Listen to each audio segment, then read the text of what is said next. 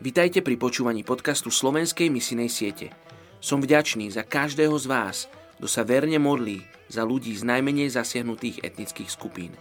A ako povedal Max Lucado, naše modlitby môžu byť nemotorné, naše pokusy môžu byť slabé, ale keďže sila modlitby je v tom, kto ju počuje a nie v tom, kto ju hovorí, naše modlitby skutočne menia veci.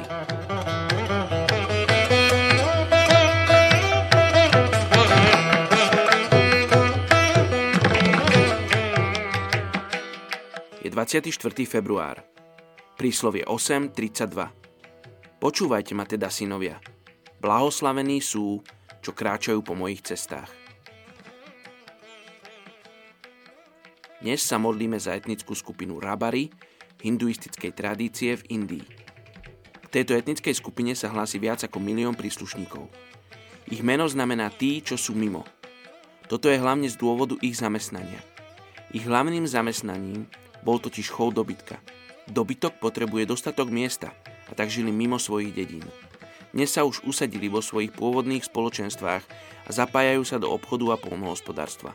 Sú veľmi dobrí v tradičnom umení vyšívania odevov. Sú potomkami Húnov, ktorí napadli Indiu v 5. storočí nášho letopočtu. Ak sa niekto medzi nimi stane kresťanom, riskuje svoje miesto v spoločnosti a dokonca i v rodine. Poďte sa spolu so mnou modliť za túto etnickú skupinu Rabari v Indii. Otecko, modlíme sa za túto etnickú skupinu, modlíme sa za ich talent pri vyšívaní odevov, modlíme sa za to, čo si do nich vložil, to unikátne, to nádherné, tvoj dotyk, tvoju slávu, ktorú si zobrazil v tejto etnickej skupine. Oči, ja sa tak modlím, aby sa našli ľudia, ktorí prinesú evanelium tejto etnickej skupine.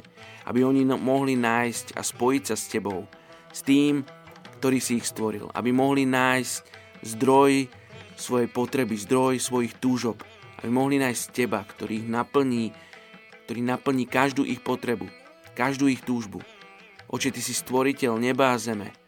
A my ti sa modlíme za túto etnickú skupinu Rabari v Indii. Menej Ježiš sa modlím.